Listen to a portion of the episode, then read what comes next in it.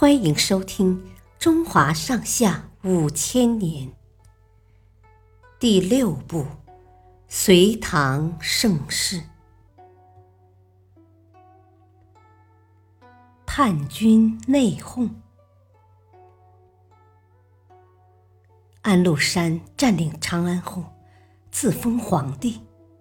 这个家伙穷奢极欲，天天饮酒作乐。没过多久，就把身体糟蹋坏了。他身上长着毒疮，两只眼睛也瞎了。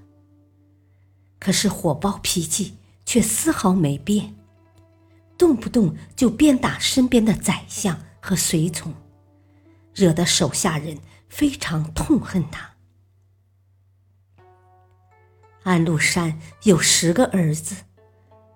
但他一心想传位给小儿子，于是二儿子安庆绪很担心父亲会杀了自己。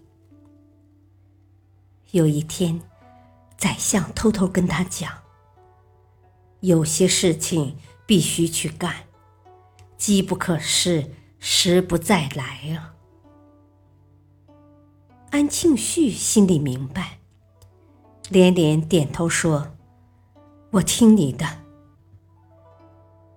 宰相又对屡遭鞭打的随从说：“你挨的打比我多，再不狠心干大事，就要死到临头了。”那随从也表示愿意听令行事。公元七五七年的一个晚上，安禄山正在睡觉。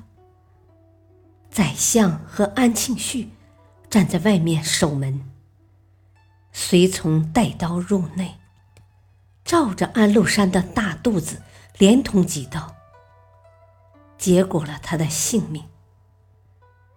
杀了父亲之后，安庆绪如愿登上了皇位。这一年，唐玄宗的孙子带军杀回来。收复了长安，安庆绪被打得大败而逃。他赶紧向另一个叛将史思明发出了求援信。史思明仗着兵强马壮，帮助安庆绪收复了一些失地，但后来又杀了他，自己登上了皇位。可是史思明没想到，他竟然会走上安禄山的老路。这个新皇帝也想传位给小儿子，大儿子心怀不满，也把他给绞死了。这两出儿子杀父亲的叛军内讧，持续了四五年，最后。总算平息了。